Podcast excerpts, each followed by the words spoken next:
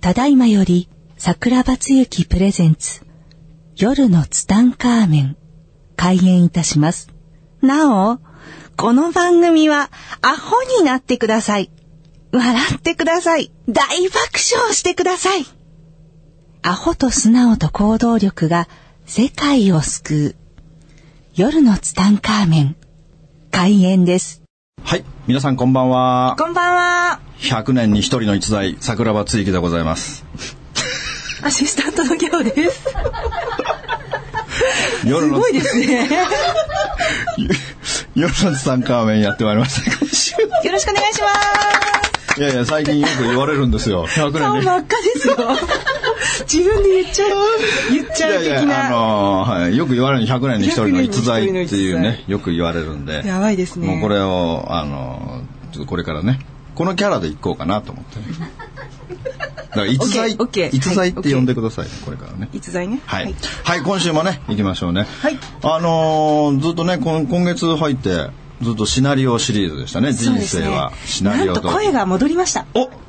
騒がせしまして。よかったよかったはい、失礼しました。やっと風が治った、ね。やっと風がの、まあ、そうですね。ひどかったよね。喉の憑依は終わりなかなかねあ、喉の憑依終わった。やっと抜けた今。ちょっと鼻がちょっと、鼻が来てんまだあ、ね。花粉症じゃないかと思うんですけど。まあいいすです。ごいよ。9月に花粉ってなかなかだいよらっ。しゃいますって、豚草とか。いやいや、違ういいよねとか。違う違う。完全に、それは、冬霊。はい、新しいのに疲れております。そうだね。はい。はい。あのね、今週は、っていうか、まあ、今月はね、このシナリオシリーズで来てるんだけども、はい、よかったです ね。よかったよね、シナリオシリーズね。はい。なんか受けてますね。なん最か、高ですね。プロデューサーがやたら受けてま すね。何なんでしょうかね。嬉しいですね嬉しいですね。よくね、あの、まあ、僕の周りは、宇宙人が多いっていう話をよくよくするじゃないですか。はい。まあ、僕が言ってる宇宙人っていうのはね、この霊能者シリーズなんだけども、はい。この霊能者の宇宙人がね、はい。あの今年の初めにね言われたことがあって、この宇宙人の言うことを聞かないとね運気が下がるっていうだから絶対に言うことを聞かなきゃいけないのねこの宇宙人の言うこと、で今年の年頭に言われたのはあなたは2月から毎月沖縄と鹿児島に必ず行きなさいって言われたの2016年の2月まで毎月必ず行きなさい1ヶ月も欠かすことなく行きなさいよって言われたのねそういえば沖縄で公演されて沖縄じゃないや鹿児島でよく公演されてらっしゃいますよね。そうなんですよ。まあ沖縄も行ってるんですけれども、行くと何があるんですかって聞いたときに、うん。まず、あなたの人生を劇的に変える出会いがあるって言われたんですよ。へえ。すごいですよ。ね。まあ宇宙人の言うこと素直に聞かなきゃいけないのに、うん用もないのに、うんまず沖縄に行ったんですよ、2月に。沖縄はさ、僕の師匠がいっぱいいるのよ、沖縄に。うん。あの、上里先生とかね、はいほかまさんとか。はい。そして何より沖縄のビッグボスの亀子和子さんって人がいるんですよね。かずこさん。和子さんね今はい向こうで笑ってると思うけどね、やったあのーだから沖縄は友達いっぱいいるからまあそれはいいんだけども、はいこう行ったらねもう人自分の人生のメンターとなるような人と出会うことができたんだよね。ぐへーまあ本当偶然はないから必然的にまあそういうシナリオになってたと思うんだけども。予言というかもうそ言うっていそうただいた教え通りに。本当に自分の人生。生が変わるようなね、こう本当にメンターと思えるような人とうん沖縄で出会うことができたんですよ。すごい。で、鹿児島はうん行ったことがないのよ。初めてだったんですそうか。そう、初めて。で、知ってる人もいないし、う。うん。行き方も知らないし、どこにあんのかさえ知らないんだよ。だから、どうしようかなって思ってたら、うんなんと、鹿児島から公園に来てくださいってオファーが来たんだよね。すごいそれいつですか。2月。えっ、と、いや、一番初めに行ったのね、3月。 3月。はい。で、そのオファーは、年明けてね、すぐ来たんですよ。へえあ。のね、鹿児島にいるね、三雲さんっていうね、なかなか変態な方からね、あの、三雲さん聞いてますかあ、三雲さん。ですごいなと思って、はいだって行きなさいって言われてたのこっちからさ何も言ってないのにもかかわらず、はいお誘いを受けて、んほん、で3月から鹿児島に行ったんですよ。へえ。で、まあ、それから毎月行ってるんだけれども、はいこの鹿児島に行った時にもね、鹿児島はねなぜかね非常に温かくてね熱烈歓迎を受けたんですよ鹿児あ島で。の素敵ですね。そうすごいありがたくて、んで今でもねこう毎月なんかもうあの全社理塾っていうはい。塾まで今やらさせてもらってるよね鹿児島でだからまあ月1で12月までもうスケジュールが決まってるんですよ捨てて捨ててそう捨てて捨てて捨てまくれもう全て捨てて捨てないとこうギャオみたいに憑依されるからそうですねで風邪も治らないそう風邪も治らないし、もう治っても治っても次から次へと病気になるでしょそうですね、喉が終わったと思ったらそうそうそうでほらギャオの場合はさ2年間我慢してクーラー入れてなかっ たじゃんでクーラー入れた途端風邪ひいちゃってんだよね大変ですよで笑っちゃうからさギャオの場合クーラー入れた瞬間からさ夏が終わっちゃったんだもんねそうなんです よせっかくクーラすごいよーがね治ったらなんか涼しくなっちゃって、すごいよねびっくりしましたよどんだけ持ってんのっていうねいや持ってますすよごいよねで、まあ、毎月毎月鹿児島にあの呼んでいただいて、はいまあ、行かさせていただいてるんですけれども、はいやっぱここでもねそのやっぱりその自分の運命を変える出会いがあるっていうことでたくさんの人たちとお仲良くさせていただいて、まあ、すごく自分の中でもこう流れが変わったんですよね鹿児島に行ってね、はいだから本当に宇宙人ってすごいなっていう思いでいた時に、この鹿児島で、まあ、僕が一番いつも言ってるのはとにかく行動しましょうねっていう話を、うんまあ、いつもさせていただいてるんですよね。はいでその中で鹿児島でね今回、はいまあ、僕の友人でもあるね、はいあの深見ふわりさんって人がいるんですよ。ふわりさんはいはいこの方がねこの方ね鹿児島でもカリスマなんですよ。ならカリスマのふわりさんカリスマですよこの方は、はいこの方多分これからブレイクしてくると思うんだけども、あのもう鹿児島ではねもう歩いてるだけでもしかしてふわりさんですかみたいな感じで、もう握手を求められるぐらいなカリスマっぷりなんですよすごいですねすごいですね有名な方有名な方なんですよでこの方がいろいろ鹿児島で講演させてもらった時にねはいあの僕のアガスティアのあの話っていうのは幼少期の話がメインなんですよねはいでこの幼少期、まあ、自分のお父さんの話とかした時に、はいまあ、彼女が、まあ、終わった時にね、まあ、僕のとこに来て実は私はお母さん、その生みのね、お母さんのことを知らないんですっていうのねもう生まれてからあの自分は1週間ではいあのもうお母さんとお別れしたっていうんですよね、でその本当のお母さんを探して会いに行った方がいいでしょうかみたいな感じだったんだよね、で僕はもう絶対行ってください絶対行かなきゃダメだよっていうふうに言ってて、で彼女はその断捨離をして、まあはい3月に行った時に、まあ、その断捨離の話とかをしさせてもらった時に、はい彼女がねその断捨離を始めたわけですよ、で断捨離を素直に始めたら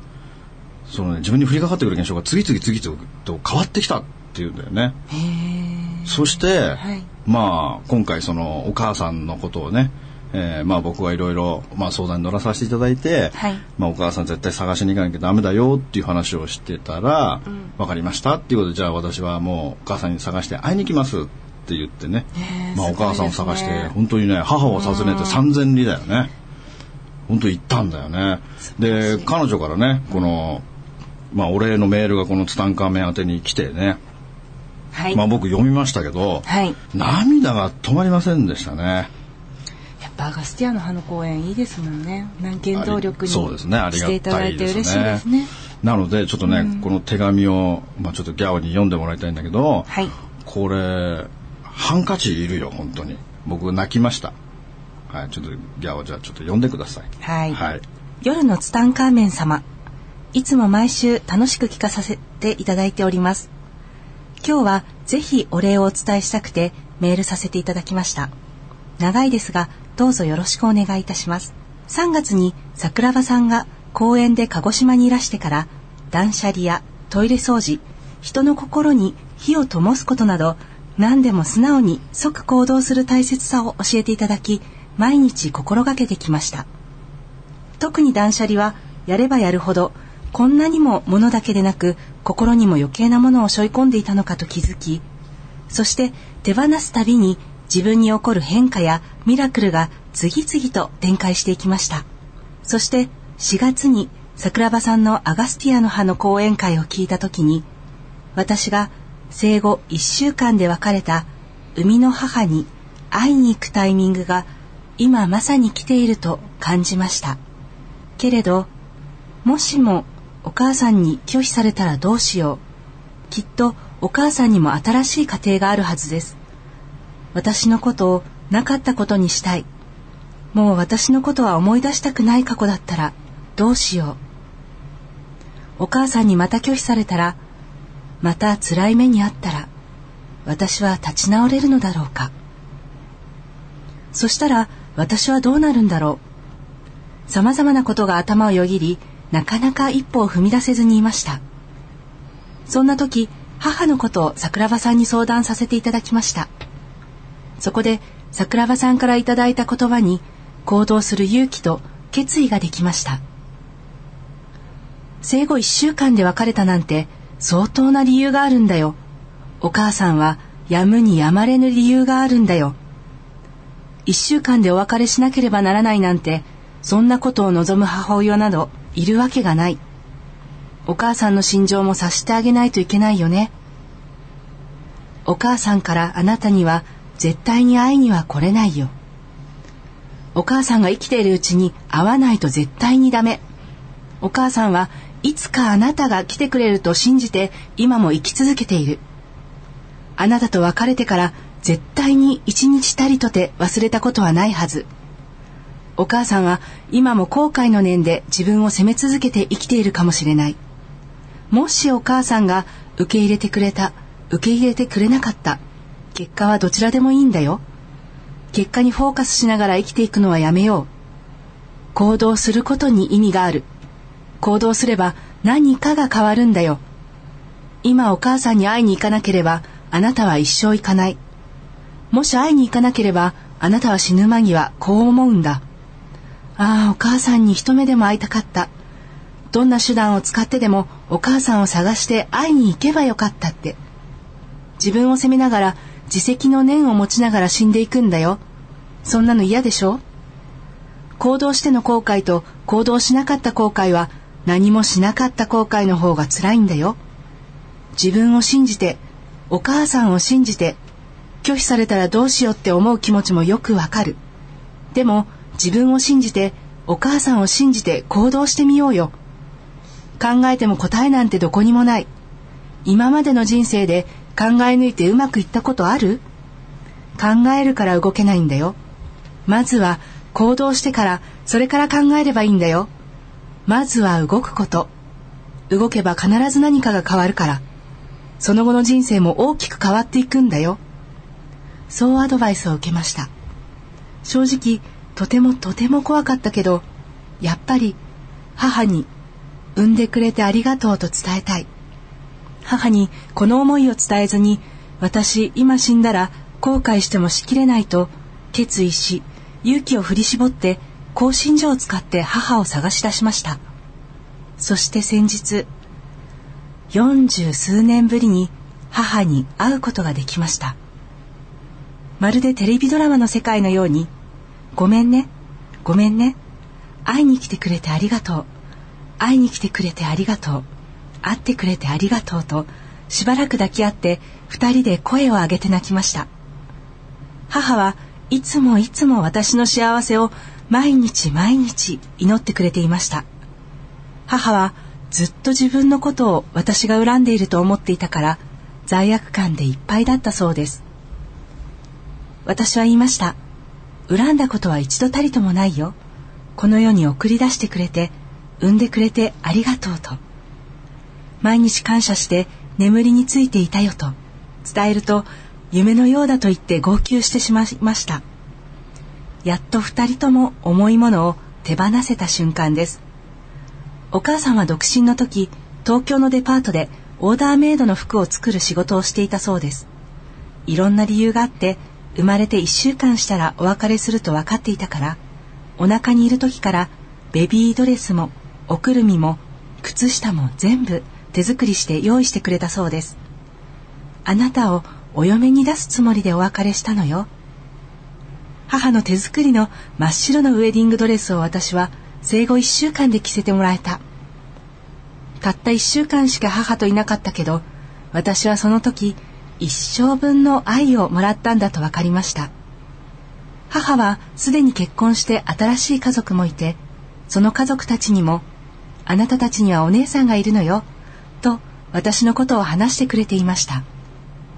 お母さんはハンカチで涙を拭いながら何度も何度も言ってくれました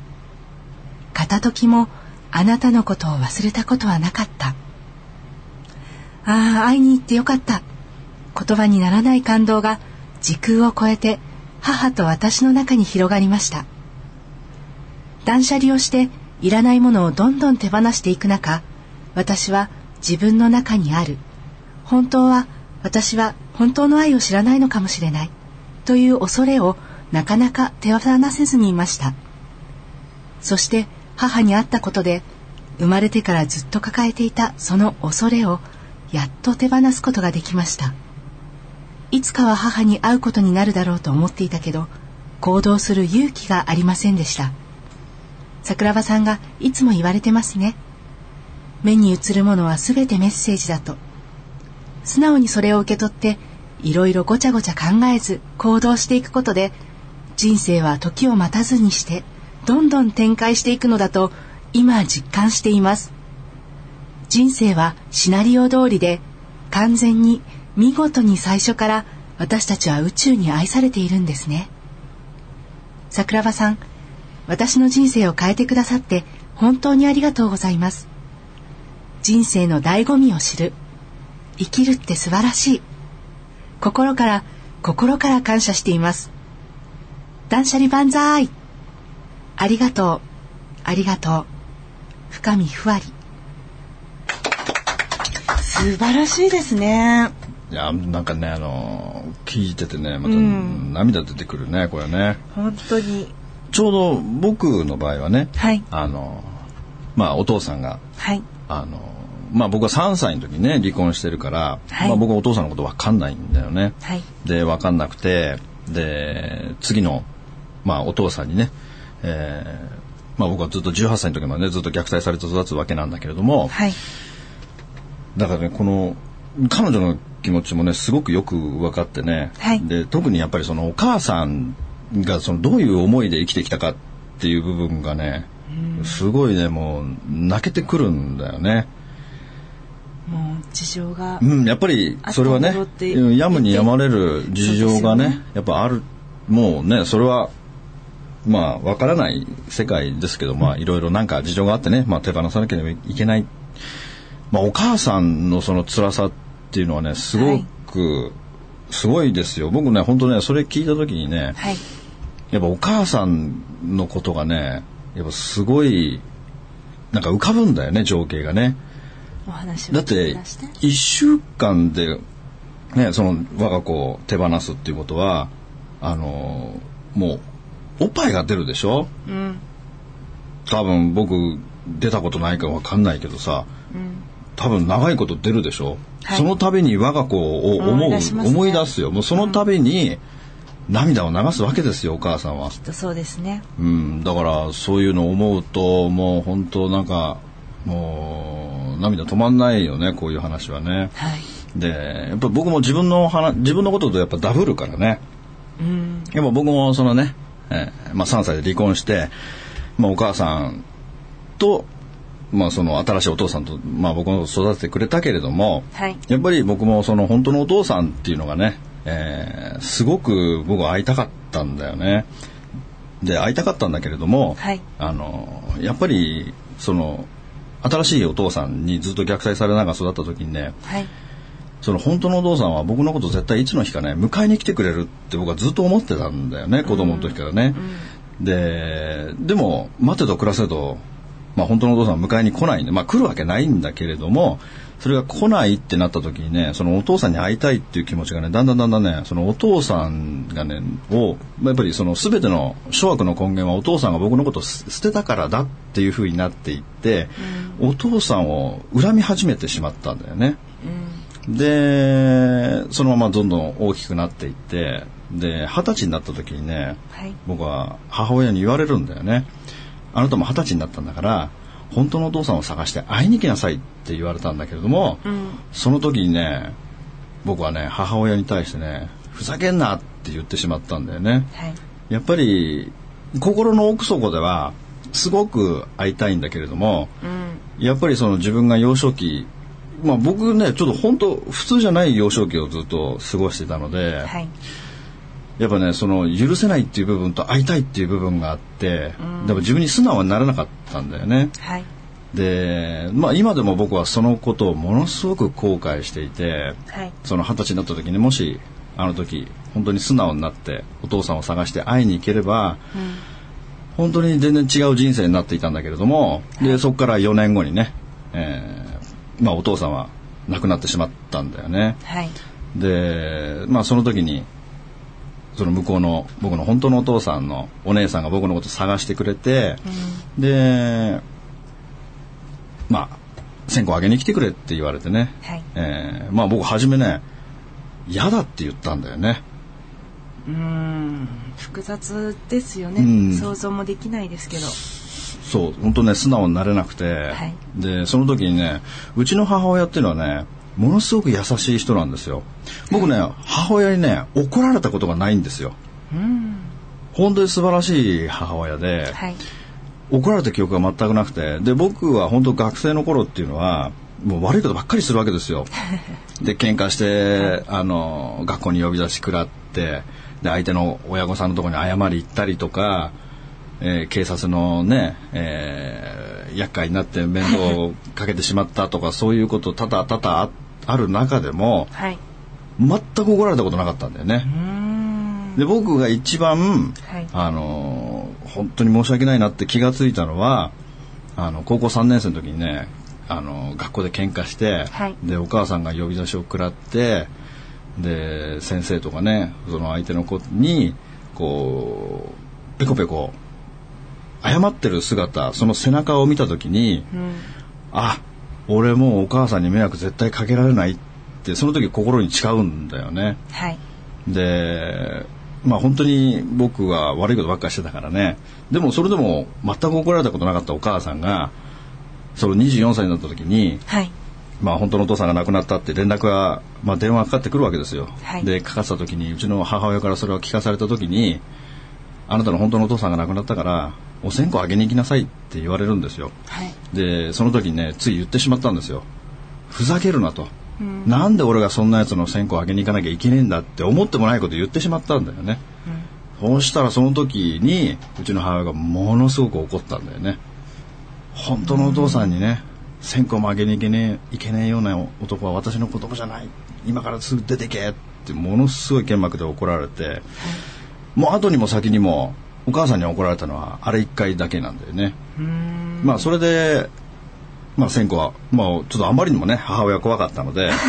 まあこれは線香をあげに行かなきゃいけないと思って、はい。まあ、お線香をあげに行った時に、えー初めてそのお父さんがはい。あのーまあほお父さんのお姉さんだからね、はい。このお姉さんがその自分の弟僕のお父さんがね、はいえーどういう気持ちでずっといたのかってことをそこで初めて僕に教えてくれた時に、まあ僕はもうそこでやっぱお父さんと僕はずっと会いたかったけれども、はいやっぱり僕はもう捨てられたってずっと思ってたけれどもでも実際そうではなかったんだよねやっぱりお父さんにはお父さんの事情があり、はいそしてもう僕にはその新しいお父さんがいたわけですよはい。だから会いに来たくても会いに来れないんだよねうん。だからやっぱりその運動会とか学校の行事がある時はやっぱりこっそり見に来てたっていうんだよねああ、そうですか。うんだからそういうのを聞いた時に、うんもう本当にはもうすごい本当におえつして泣いたよねで初めて僕お父さんの顔見たことなかったんですよ一回も。はい。一回も見たことなくて、でその家を前に初めてお父さんの顔を見たんだよねはい。で手を合わせながらもう号泣しながら「まあ、お父さんごめんなさい」と「本当にごめんなさい」ってだってもしね二十歳の時にお母さんに言われた時に素直になってお父さんに会いに行ってればうん。そんなことになってなかったんだよね思っちゃいますよね。そうなんだよねもう本当これロングストーリーでもういつもこの「アガッセの葉っぱ」の時に、はいまあこのね本当ロングストーリーのフルバージョンで喋るんだけれども、はいでそのね手を家にね手を合わせて「お父さんごめんなさい」って言ってる時にお父さんのことをね思い出すんだよね。あのまあ、やっぱりその小小さい頃のはい思い出っていうのは多分僕の中でも封印してたんだよね多分ねその思いっていうのが紙芝居みたいにねこう頭の中にフラッシュバックしてくるんだよねあのまあそれは僕とお父さんの最後の日だったんだけれども、はい。映画館に行って映画を見てそして遊園地に行ったんだよね、でその遊園地に行った時に最後にお父さんが僕のことをハグするんだよねはいでハグしてでお父さんがバイバイって去っていくっていうシーンがこうフラッシュバックしてくるわけねそのお父さんの家を前にして手を合わせてる時に、でもそれがリアルなものなのか自分の頭で勝手に想像した想像の世界のことなのかわからないんだよね自分の中にはねだから家に帰って母親に聞いたんだよねお母さんさお父さんと俺の最後の日っていうのは遊園地に行って映画を見たのって言ったらあなたそれ誰に聞いたのって言うんだよね、だからそれは本当の話だったんだよね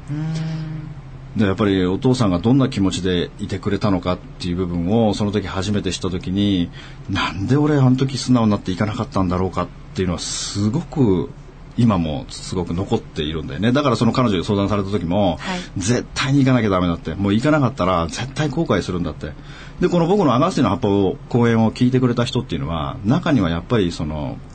僕と同じような問題を抱えてる人たちが多くて、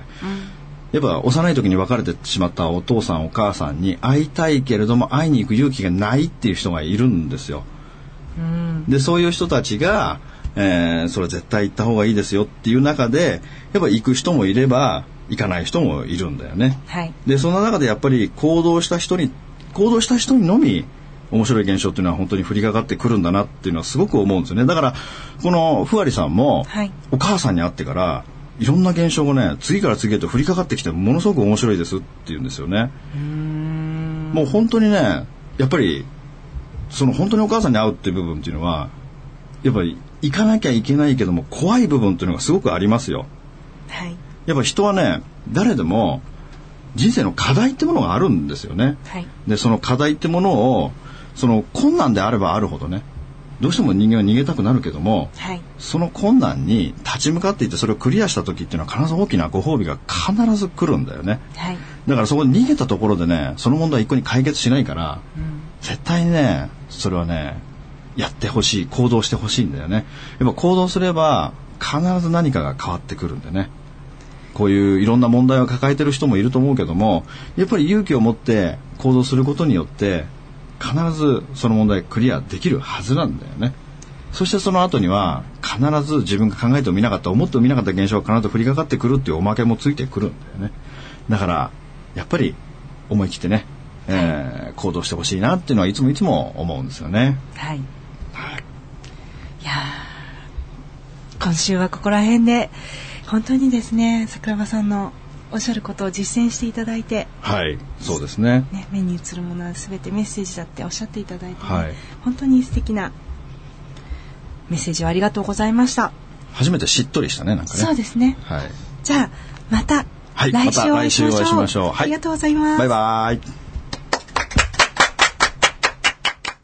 夜のツタンカーメンでは皆さんのメッセージお待ちしております。宛先は、夜ツタアットマーク FM767.net